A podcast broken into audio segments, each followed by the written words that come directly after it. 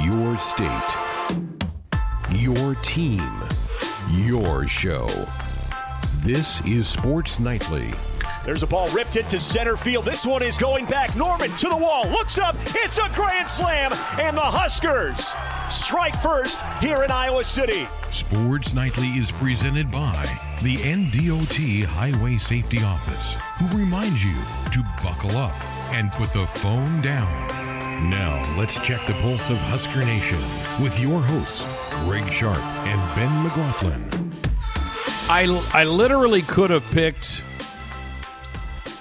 opposite every game in the bracket and done almost as well in the action in the tournament to this point in time. Not quite, but darn close. Ben, if you put your faith in the Big Ten and the Big Twelve, your bracket is just is like one big check mark right now. A bunch of X's all over the place. Yeah, more red on that than the Memorial Stadium on a game day Saturday. Pretty rough. Yeah.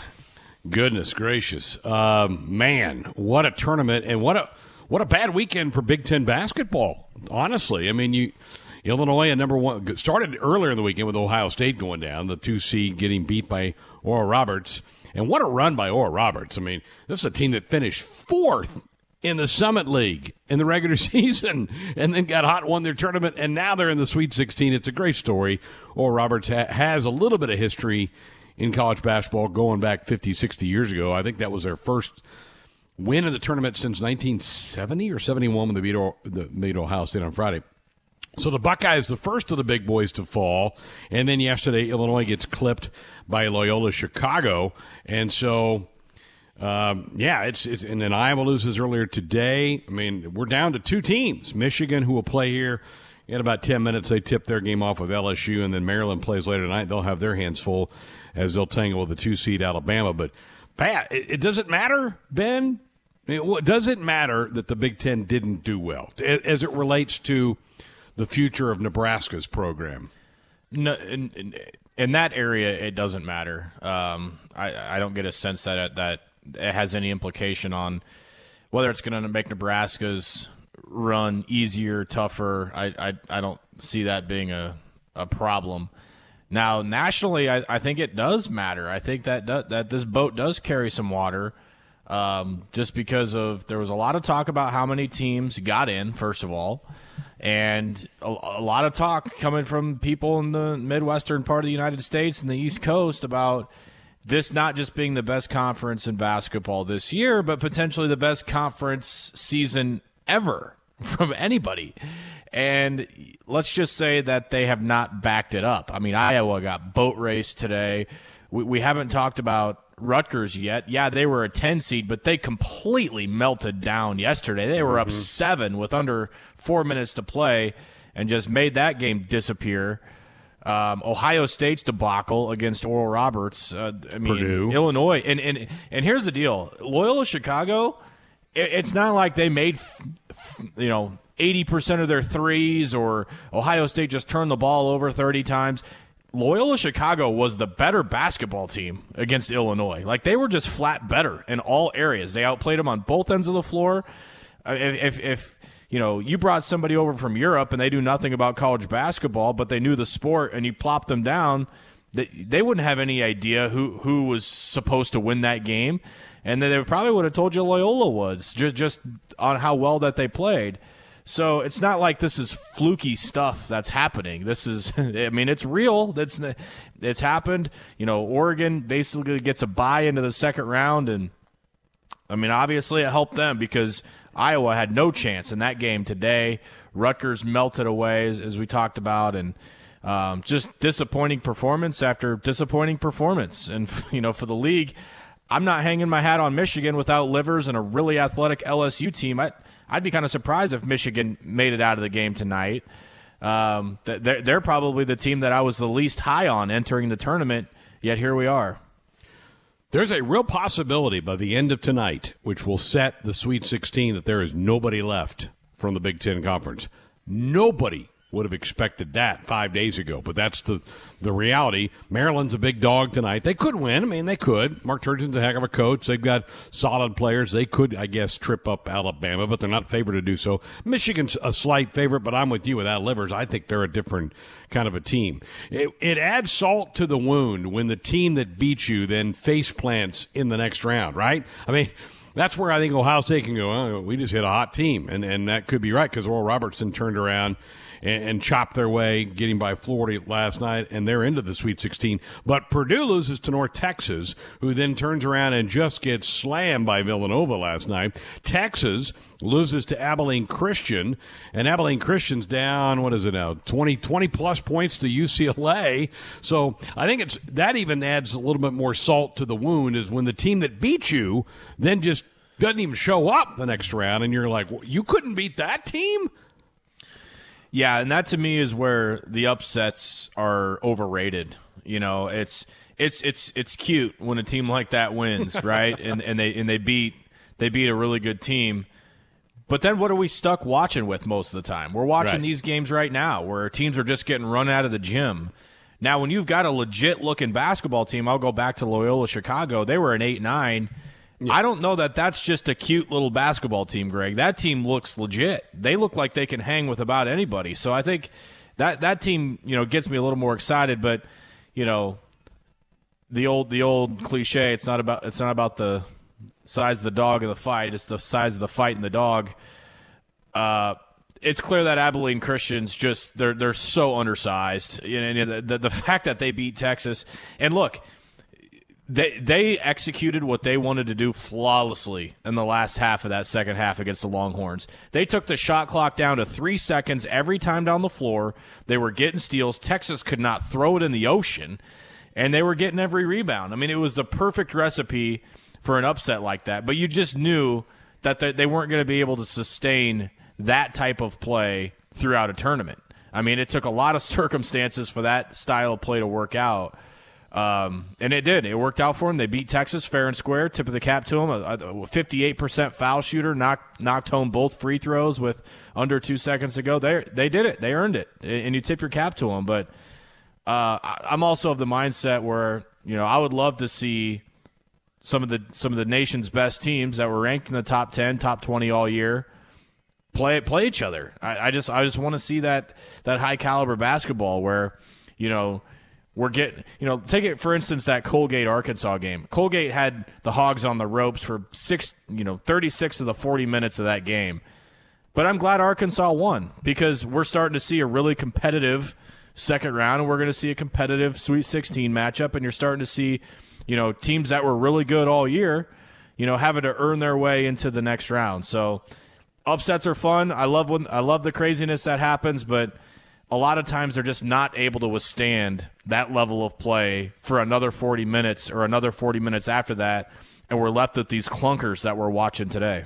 Yeah, Abilene Christian is down 67 45 with a minute 19 to go. So down 22 to UCLA has been a surprise. The Pac 12 mm-hmm. has been the story of this tournament. They are undefeated in this tournament. And think about how much of a punching bag that league has been for a couple of years. Oh. Well, they're making people shut up a little bit here with their performance out of the gate in this tournament. You look at the Midwest region, there are four teams left in the Midwest region. One of these four teams is going to make the Final Four. Loyola, Oregon State, Syracuse, or Houston. One of those four will be in the Final Four in two weeks. How about that? Well, and think about it, and I'm going to go back to Rutgers. You know, imagine if Rutgers hadn't melted that game away. Th- Right. th- then, then the two seeds out and the ten seeds in. I mean, Yeah. it, it, it, it's craziness. And I'm glad you brought up Oregon State. You know, you mentioned the Pac-12. Oregon State was picked dead last. Yeah. by the media in the Pac-12 this year. Dead last. They go on an absolute crazy run in the Pac-12. Um, they made or, they made Oklahoma State look like a really undisciplined team last night. They, I mean, they Okie State was just kind of running around playing rec ball. Uh, you know, Cunningham Cunningham just could, couldn't do it by himself, and I think he was scared to let other players on his team help him out. Uh, I don't know that there was a lot of trust happening there, but you have got to give a lot of credit to Oregon State for the way that not only through this tournament, but for their run in the Pac-12 tournament. It's just crazy how, how they've got here. But yeah, I mean, th- th- that's another team that's playing at a pretty high level right now. Sure are, and uh, they've earned their way into the second weekend of the tournament with what they did, and that is the end of the Cade Cunningham era at Oklahoma State. He was a one and done. He's gone. He may be the number one pick in the NBA draft come uh, this summer. Uh, speaking of Michigan, they're down early, eight to two to LSU, so you may be a prophet on that. Long, long, long way to go, but they are. Uh, the Wolverines are down by six points. Delighted to be joined now by our very own Jeremiah Sirles whose life has changed a little bit in the last week. What do you got going on there? Hey, well, it's good to be back, first of all. But yeah, man, we got our addition of our baby girl who came on St. Patrick's Day last week. Aylin James Sirles graced us with her presence at 12:28, which my wife was fighting the St. Patrick's Day, but just by uh, just missed it by 28 minutes. Fantastic. Well, congratulations. I hope Mama and baby girl are doing well. They are. They're doing great. Um, I'll probably sleep in 18 years ish, I'm guessing, but we'll get through it. you sure will. Uh, a long haul on that. But, uh, well, it's good to have you on. We have not had you on in a little while. A couple of the uh, f- former Huskers now had a little media gathering today because tomorrow's a pro day. What do you remember about your pro day? Man, it seems like it was forever ago, and it kind of was. But it's such a it's such a build up to get to that moment. Especially this year, it's probably even more hyper hyper analyzed or everything because of no combine that you just the second your senior season is done this is the one thing that you're focusing on it's the next piece of the puzzle of wanting to chase the NFL dream. And to get to this point, these guys have put in so much work. These guys have put in hours and hours of running the same drill over and over again, everything in that. It all leads up to about a two hour window. And it's a lot of excitement, a lot of nerves, a lot of anxiousness, but it's so fulfilling when it's over and it's done with to just know, okay, put that behind me. Now I can start being a football player again instead of being a underwear Olympics person. Brendan Jaimes, offensive lineman, is expected to be the highest Husker drafted next month. What do you like about him, and how do you project him moving up to the next level? Yeah, I think Brendan's got a lot of upside, especially at the next level. Just looking at the way that his body of work, that's a huge thing in the NFL is scouts and GMs love looking at bodies of work, consistent play over numerous years, not just a one year, one hit wonder type of kid, but someone who's been a main staple at left tackle for four plus years, and then he goes down to the Senior Bowl. He plays some right tackle, he plays some guard. He shows his versatility, and I think the thing that really sticks out is just how athletic he is. He's a very athletic person, and right now in the league, you're looking for more and more athletic guys at offensive line because the defensive linemen are getting crazier and crazier and crazier as far as speed and strength and putting them together. So I think he brings a lot of the whole package. I can see him being with the fact of how small this year's draft is because of people opting in and COVID and all of that, I could see him being a fourth round pick. So I'm guessing the day three guy, um, maybe fall a little later, but all it takes is one team to really fall in love with you. Who else do you think has a shot in, in this group that'll be going through testing tomorrow? Who, who else might be a fringe pick next month? You know, I think Bootle, depending how he runs tomorrow, um, has a really good chance of getting drafted because he is a speedster.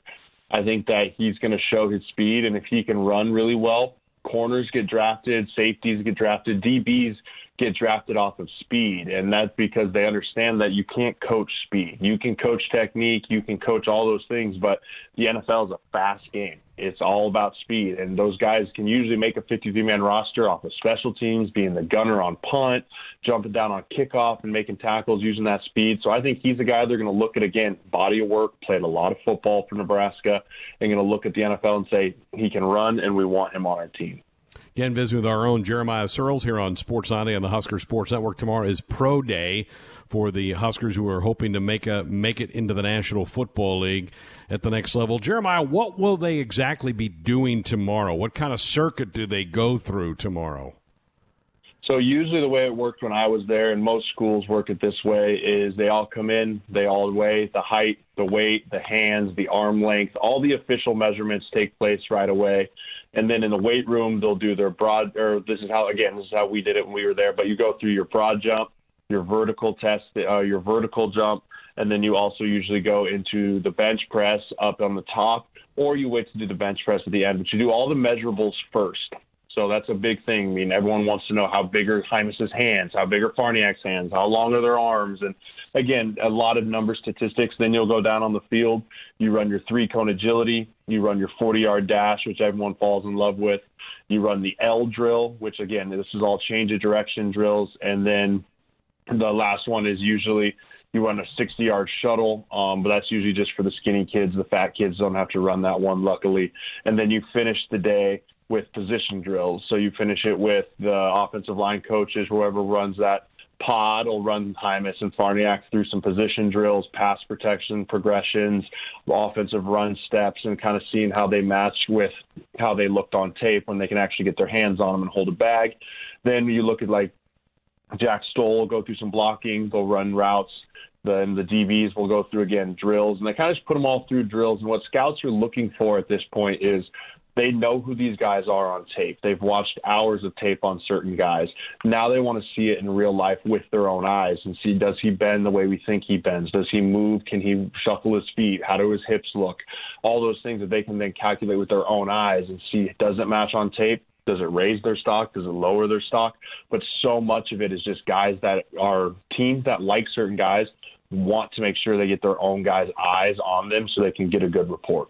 Wow. Sounds like quite a ringer that they'll be put through tomorrow. And I know this could be a little bit different tomorrow because of COVID and protocols and that type of thing, but who's generally there to help urge them on? Do they have their personal trainer? Is, is, is, are they in attendance? Is their agent in attendance? Do they have family members there to root them on? What, what's that like? So I know for us, no agents were allowed in. That was a Dobson rule. Um, okay. I don't know if Coach Frost is the same way with that of agents being allowed in. I I bet you they're going to very much limit the amount of exposure of people coming into the building, um, as far as that goes. But usually it's the strength coaches that are there to help kind of facilitate everything, make sure they're more of the organizers to orchestrate everything, and then usually they have these scouts see each other every day throughout the month of March and April, right? They're at different pro days. So they they usually kind of rotate, okay, hey, the Carolina scout, you're going to do the offensive line guys this week, and the Bengals scout, you're going to run the DBs today. And they kind of work their way through that. But as far as support people, usually your family can come if they want to. I know my family didn't come. They just kind of waited for me outside, and I, it's kind of just how I wanted it.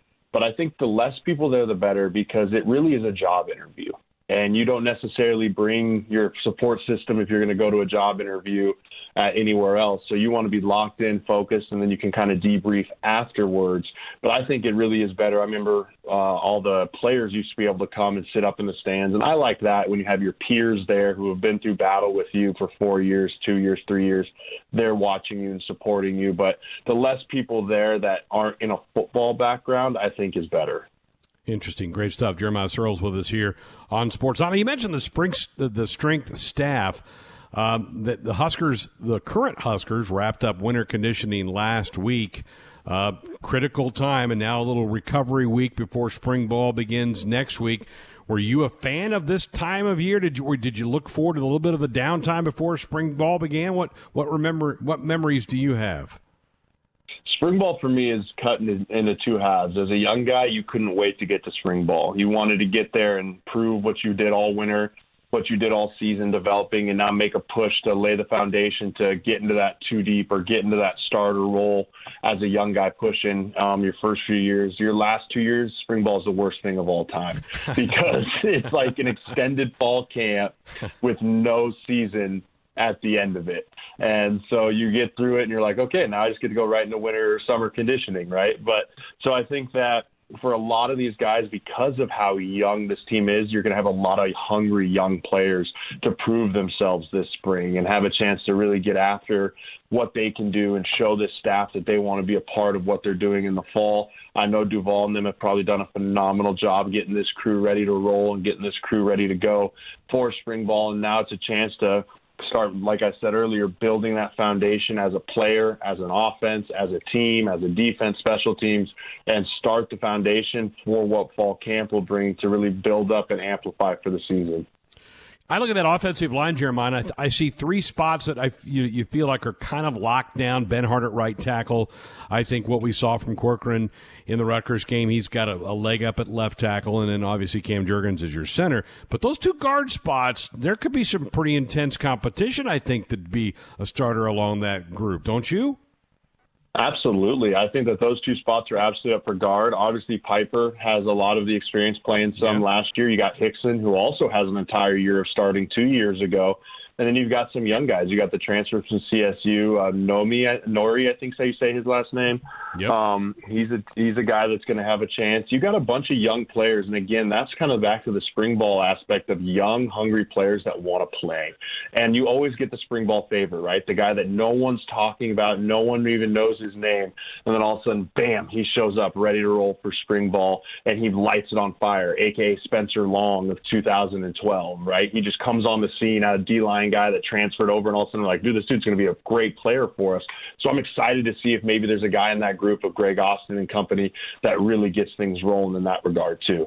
I, am with you. I think the the competition is going to be intense. I think it's going to be fun to see those guys go compete and see who gets who's who's left standing. And I'm not sure that it, it's locked in by the end of the spring. This may be something that plays out in August. I would maybe even anticipate that to happen at some of those spots. Jeremiah, we appreciate Absolutely. it. Congrat- congratulations to you and your bride and, and, and, the new addition to your family. So happy for you. How's your bracket? Did you put out a, put together a little basketball bracket, or were you too busy? I didn't. I didn't. I didn't get a chance to with everything happening here, and I'm probably pretty glad I didn't because I'm guessing it would be as busted as the rest of the country's. No doubt. Hey, brother, appreciate it. Take care of that little family of yours, and we'll be in touch. Absolutely. Appreciate you guys having me on. Go Big Red.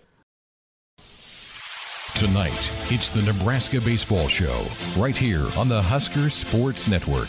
There's a ball ripped into center field. This one is going back. Norman to the wall, looks up. It's a grand slam, and the Huskers strike first here in Iowa City. An in depth look at the Nebraska baseball program. The pitch. Fastball that's hit down the left field line, and that is a fair ball headed to the corner. Rattles off the wall. Style scores. Roskam digging for two. He's in there with a double. And we are knotted at three here in Iowa City. With the head coach, Will Bolt. 3 2 pitch. This ball is drilled into left center field. Norman looking back, and he will watch this go. It's a three run shot for Max Anderson. And the Huskers now increase their lead 11 to 4. Sponsored in part by your Midwest Ford dealers. Visit online at yourmidwestforddealers.com. Now here's your host of the Nebraska Baseball Radio Show, the voice of the Huskers, Greg Sharp. Well, we're going to talk some ball with the head coach here in the next hour. If you'd like to be a part of the program, here are the numbers 531 500 4686. You can either call us or fire off a text using our U.S. Cellular text line. Proud to be the official wireless sponsor of the Huskers. U.S. Cellular connecting Husker Nation. Nebraska seven and four after the series win in Iowa City over the weekend. Congratulations, coach! It's never easy going over and playing a Rick Heller team. They're they're going to battle you tooth and nail, and I think that's what we had over the weekend. So you have to feel good at coming coming out of there with a couple of wins. Yeah, I appreciate you having me on. Yeah, it was a good weekend, and anytime you can go on the road and and get a series win, especially after dropping the opener um, the way we did, and and being able to come back and respond and see a lot of fight and a lot of contributors uh, up and down the roster. That was uh, that was an encouraging sign there as well. We kept talking on the broadcast about the windy conditions that you played Saturday, Sunday. How difficult was that, and what challenges was that for your team? Yeah, I mean that ballpark played about as offensive um, as any park I've I've been to in a while. Just with the fast turf and um, just the wind blowing out, uh, where you basically get the ball up in the air, um, it's going to fly out of the park. So it it definitely, you know, it also plays a, a factor in the, the infielders having to throw against the wind across the first base. Um, the the the sun wasn't as big a factor on Sunday, but on Saturday and Friday, uh, very clear skies, and and the sun was a major factor as well. So you know, catching pop ups at times can be a bit of an adventure. Uh, you got to communicate really loud just with the with the wind and just make sure everybody can hear you. Um, there's just a lot of factors that go into it. It it can beat you down at times as well when it's super windy like that. So you gotta you got to stay mentally focused. So there's a lot of challenges that go along with it, and I was uh, very pleased with how our guys handled it. Your your team ERA going into the weekend was under three. It, it took a bump this weekend because of the conditions and, and that going up. But how did you feel like you did on the mound in the three games? I mean, ironically enough, our best game on the mound was the game we lost. Um, you know, but again, the, like you said, the the conditions played a huge part, uh, a huge factor in it. Um, you know, I, I didn't I didn't feel like we threw enough strikes at times. Um, I think we've been a very good strike throwing team um, this year, and, and, each guy that's taken the ball has done a really nice job um, of attacking the strike zone and pitching with conviction and, and confidence and, and all the things you'd like to see um, when a guy takes the the ball. And it just, you know, there was definitely some, um, I think maybe just some tentativeness at times, just with knowing that if you throw the ball over the plate and the guy hits the ball, it's got a shot to get out of the yard. Um, but you know, what we try to tell them is that we can handle the solo shots. It's when you hit a batter and then give up a two or three run homer or walk. You know that those are things that are hard to overcome. So um, would like to have seen a few more strikes at times, but but overall, um, I think I mean we've used 15 or 16 guys on the mound already at this point, and and each one of them has done a very nice job um, at some point or another in the season. You, it was the first weekend you didn't play four, you only played three, and without the midweeks this year because of the pandemic, you're having to manage that a little bit differently. Did you find yourself thinking a little differently during the weekend, knowing you didn't have that fourth game to play?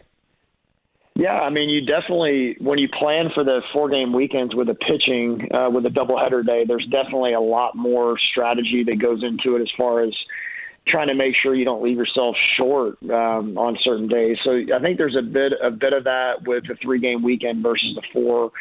Um, so you know, just your pitching the way it lines up and, and those things. And we obviously had Bunz uh, in the bullpen uh, for the first time this year, and, and I thought he, he gave us a nice hold there doing that. So there's definitely some different things that come into it with a three game weekend versus a four. Uh, mainly just the, the pitching strategy is, is what's involved there. You mentioned Jake Bunz. He's been your fourth starter, and, and I know you didn't want to go through the weekend without him stepping up on the mound. So he got that one inning. Has to be a little different for him, right? To come into a game, and I think he came in with a was was there somebody already on base when he came in? I can't remember if that was, but just to get himself ready in a little bit quicker fashion than he would if he knew he was starting a game. Yeah, I mean he's definitely he's been a starter. Um, he was a starter in junior college. Um, he, he's been a starter here. We've we've put him in a situation where we've tried to build his pitch count up to you know 75 pitches or so up to this point. So him coming out of the bullpen was something new for him, and you really wouldn't have known any different. I, I think um, Jake, when he's going good, as a guy that pitches off adrenaline and, and fire and competitiveness and I could see that look in his eye when I gave him the ball that he was going to get on attack mode. And his fastball, it's tough to hit. It's tough to see him. He's a big, long levered guy, and it gets downhill on you pretty quickly. Um, but when he's pitching with that type of conviction, the fastball just really plays up. Even though, it, you know, it, it's going to be 93, maybe even 94 at times. It just it gets on the hitters, and uh, I thought he he had nice attack, and he, he like I said, he gave us a nice hold in that spot. Buckle up and put the phone down. It's a reminder from the NDOT Highway Safety Office. It's our Husker Baseball show for the week. The head coach Will Bolt with us, 531 500 4686. The number if you want to dot us up with a comment or question or fire off a text. Huskers coming off a 13 8 win yesterday. You put 10 on the board Saturday, 13 on the board yesterday. But the previous two games with Iowa it was tough. You only scored one in the Sunday game and then got shut out on Friday. Did the approach change? I mean, obviously the conditions changed with the wind, but what what did you see maybe different from Sunday, Friday to what you did on Saturday and Sunday? Well, I think there was a, a few factors involved there. We we had a few personnel changes um, starting on on Saturday. I definitely think the mindset flipped um, a little bit, uh, just more ready to hit. Um, the, I thought that both the pitchers that we faced for the second time in two weeks, their stuff was equally as good as it was the week before. We just had a better mindset and a better approach and, and just a more aggressive um, mentality going to the plate. And it's funny when you do that, you end up usually taking borderline pitches Uh, and when you take aggressive swings, you tend to maybe make the pitcher nibble a little bit more. So, you, by virtue of being more aggressive, you usually actually get more walks out of the deal. I know that may sound backwards, but um, you know when you go up there a little more tentative, the pitcher can kind of pick on you. You're going to foul balls off. Uh, you're going to end up chasing more because you get more anxious as the at bat goes along. So I think it was just a combination of things. We, you know, some different personnel in there. Uh, maybe gave us a little bit more competitive at bats at times, um, less empty at bats, but also just a mindset flip for the team. Um, they didn't like the, the, the taste they had in their mouth of of getting shut down offensively because we know we're a pretty good offense, and uh, you know they wanted to do something about it, and they did. One of those personnel tweaks you made between Friday and Saturday was Cam Chick was put into that lineup, and boy, did he respond for you. What'd you What'd you see from Cam over the weekend? Yeah, Cam let the game come to him. Uh, you know, he has some of the best bat speed on the team. He can get to a hundred mile an hour fastball. Um, you know, he just at times gets really amped up. He wants it so bad. He's just very competitive. Um, his heart is always in the right place. He's a very team oriented player uh, very versatile player for us. But you know, sometimes he just needs to um, let the game come to him a little bit more and and just use the entire field. Man, when he uses the entire field as a hitter, he is dangerous because he's got power from foul pole to foul pole, and we've seen that. Um, of his home runs, he's got one to straightaway left, one to straightaway center, and one to right right field this year. So he's a very gifted hitter. Um, just got to remind him that to let the game come to him, and and uh, you know if we can get that consistent approach from him at the plate, he's very very dangerous. He may not look like the prototypical four hole hitter, but the but the results were there, right, all weekend for him. Yeah, and he's got he's got big time pop in his bat, and that comes from strength and bat speed, and um, you know he just he can really put a charge in the ball, and like I said, he can turn around anybody's fastball. Uh, he's just trusting himself that um, just let the ball you know get to him at times, and when he's doing that, um, it is it's it's really good. One of the early storylines for this team coach has been the, the outstanding play from some of your freshman position players, Max Anderson. Um, you, Jack Stiles done some great things. Brice Matthews has had some big moments early in the year. You have to you have to like what you've seen out of that freshman group. Yeah, absolutely. Um, you look up and down college baseball, and most teams are playing almost exclusively upperclassmen. Um, just with the the COVID year last year, guys returning, um, and certainly we have some very big contributors that are um, upperclassmen as well. But it is definitely a good a good sign that we've had some freshmen that have come in. I think all all those guys that you mentioned actually got a hit in their very first at bat. Um, so they didn't wait a long, wait wait around long for that. They've they've all had big moments as far as driving in some big runs um, they they have the right mentality, the right attitude uh, to have a chance to contribute right away, which you've seen. Um, guys just stay even kill. They're hard workers. Um, you know, they've definitely they definitely made an impact immediately uh, on our team and on our roster. They're they're great teammates. Um, Matthews is a very versatile defender. We saw him finish the game at shortstop when Spencer saved the game on Saturday. He's obviously played second base for us. He could play pretty much anywhere on the infield. Jack Stile, uh, he's only been playing first base for about oh four months now, and he wow. has just really transformed himself into. He's been a dynamic defender over there for us. Um, he's a high school shortstop. Uh, great athlete, very flexible. Um, has has played great. Had some big hits for us.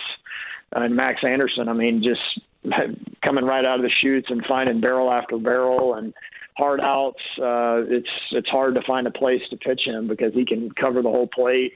He can hit good fastballs, and you know he can stick his nose on good breaking balls as well. So those guys are, it, you know, the future looks bright with them getting experience this year, surrounded by a bunch of, of good upperclassmen.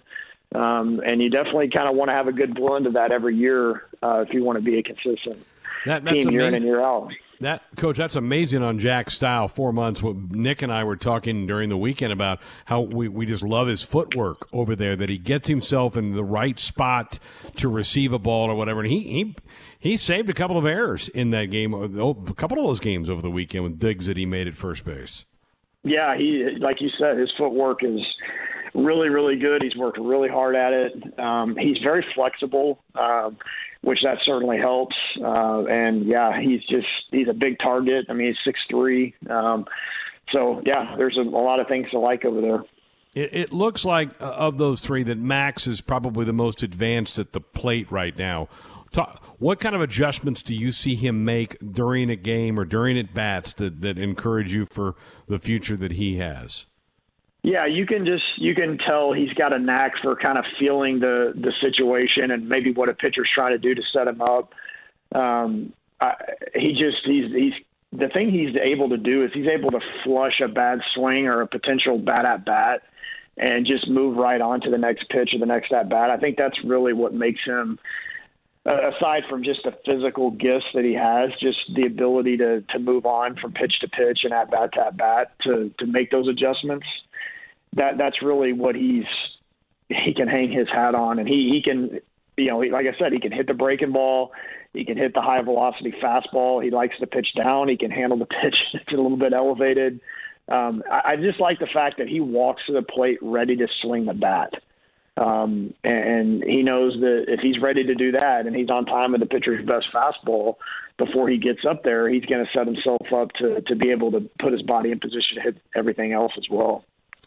Got our first text for the coach. Dennis in Lincoln, coach wants to know. He said, Hey, congrats on winning this weekend. Have you gotten your batting order set or are you still tweaking?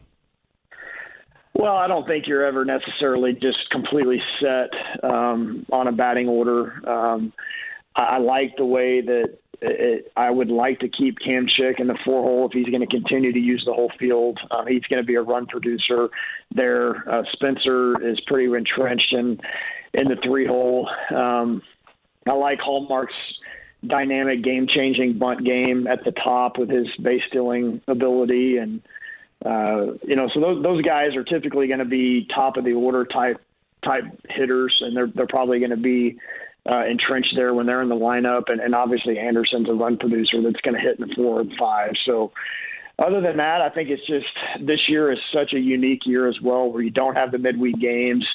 Uh, you, you just don't have as big a sample size, and you, quite frankly, you just don't have the luxury of um, being super patient because each game is just so important.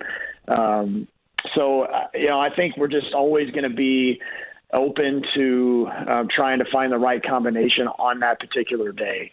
And, uh, you know, is it going to be set every day? Well, in a perfect world, yes. But th- this this last year shown us that nothing's quite perfect. No doubt. One of the changes you did make this weekend was you put you, you flipped Joe Acker from nine to one. Uh, your thought behind that, and, and how did he fare in, in hitting leadoff for you this weekend? Yeah, so we we'd obviously love to keep Joe in the nine hole. Uh, we felt like we needed to get some better at bats out of the leadoff spot, particularly to start the game. Uh, just to to set the tone for the game and how how it's going to go. I I feel like Joe did a good job of when we moved him up there of getting on base early in the game, showing a good approach. Um, he he still is going to get on base at a high high clip. Um, I, I thought he handled himself very well. I mean, he's a fifth year guy. He's seen a lot of college baseball. He's not going to get too flustered. Um, he, he's he's going to give us a competitive at bat. Even if he gets out, even if, even if he punches out, very rarely is it going to be three or four pitch out, um, or very rarely is he going to put the ball in play weekly early in a count. So he's just a veteran, mature hitter. Uh, I, I like what I saw from him in that spot, um, and, and like I said, we'll continue to just make adjustments as needed. Um, with this year just being so unique, just playing on the weekends and, and all the games counting for the conference standings. John on our text line I just wanted to say to Coach that was a great turnaround from the first time the team faced Davitt to the second time when he got chased out early in the game. Great job. And you, you did address that earlier. You didn't think Davitt had bad stuff. You just liked your guys' approach a little bit better.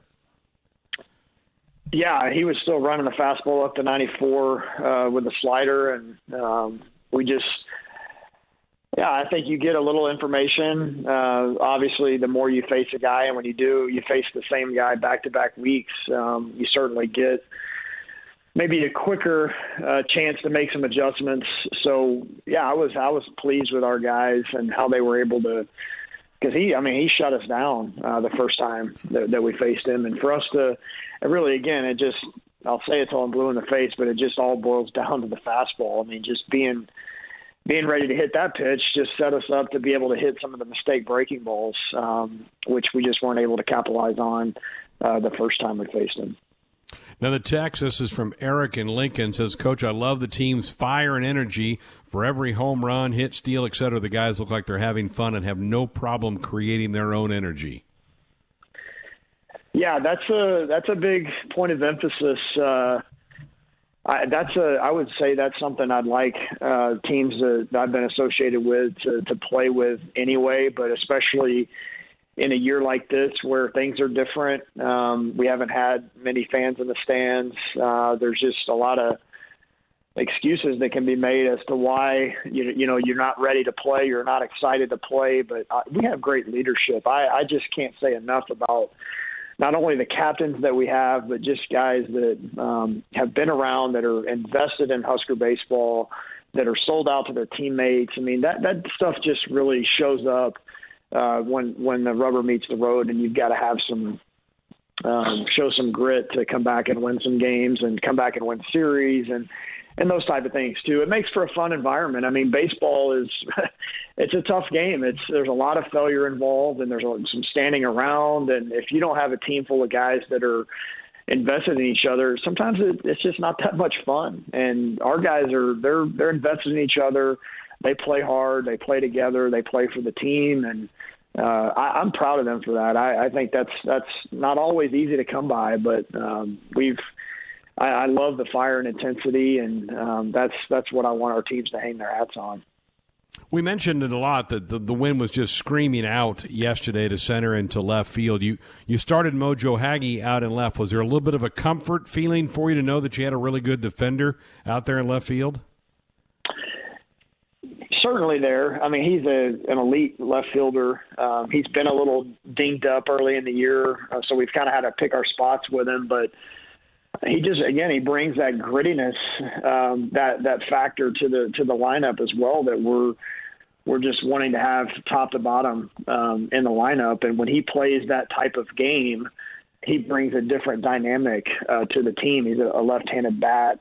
Um, I think that was one thing that we saw uh, over the last two games as well. Just having a couple of extra left-handed bats that are going for us with Roskam and Chick uh, and then Mojo ignited us with that triple um, after they hit that the three run homer. So he brings really good defense. Uh, he brings a grittiness when he's.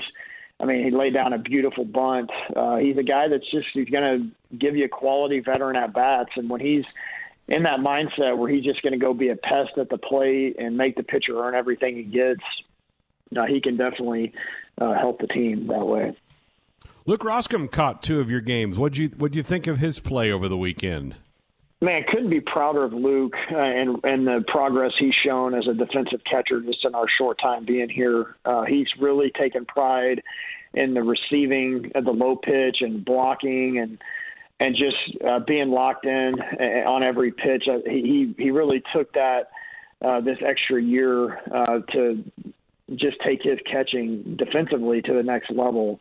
Uh, and we got that feedback from from his coaches from last summer, just how much his pitchers uh, love throwing to him, and, and he's just really come a long way that way. He's obviously always had the cannon for an arm that's going to really try to shut down the opponent's running game, but um, just the way he's received and blocked this year, we've been able to keep him fresh, uh, catching Everett as well. And, and Griffin's done a tremendous job too. But yeah, Luke, we, we just, again, we felt like he'd given us some good at bats, even though he wasn't necessarily getting hits. He was taking his walks, and we again on a day like that where the wind is blowing out, if you can take your walks, mix in a single, or you know, and then you got a potential for a three-run homer. So eh, he was one that was right in the middle of a lot of the scoring, and it was good to see him use the other side of the field too. Because when he does that, he's a he's a really good hitter. That's when he's usually going well. Is when he's going the opposite way. Homered the opposite way yesterday. That was a, a, good. And he threw two guys out on the bases. He that was a beautiful throw he made to first base to, to pick that. And that, at that point in the game, it was still very much in doubt. That was a big out to get to help the pitcher out. Yeah, Luke is just uh, his plate coverage um, when he when he's got it. He's really good. He can hit doubles and home runs the other way. He's strong. Uh, he's got he's got bat speed, and and uh, you know when you do that, you can be a run producer as well. You can mm-hmm. that sets you up to to handle you know the changeup and the breaking ball. And he, his last at bat, I mean, he just smoked a, a slider to left field, and it wasn't wasn't out, but you know he's feeling good when he's doing that. But yeah, he he's a weapon back there with his arm. He's looking for ways to to go get outs with the arm as well, and he's just done a really good job of of of commanding the defense back there behind home plate, and also just his communication with the pitchers. All right, that's going to put a wrap on tonight's show. Thanks to Ben, to Tim, to Mick, and to all of you for being a part of this one tonight. Enjoy the rest of the night, rest of the games. We're back here tomorrow night with another sports highlight, including our volleyball show with John Cook during hour number two. That'll do it. Good night.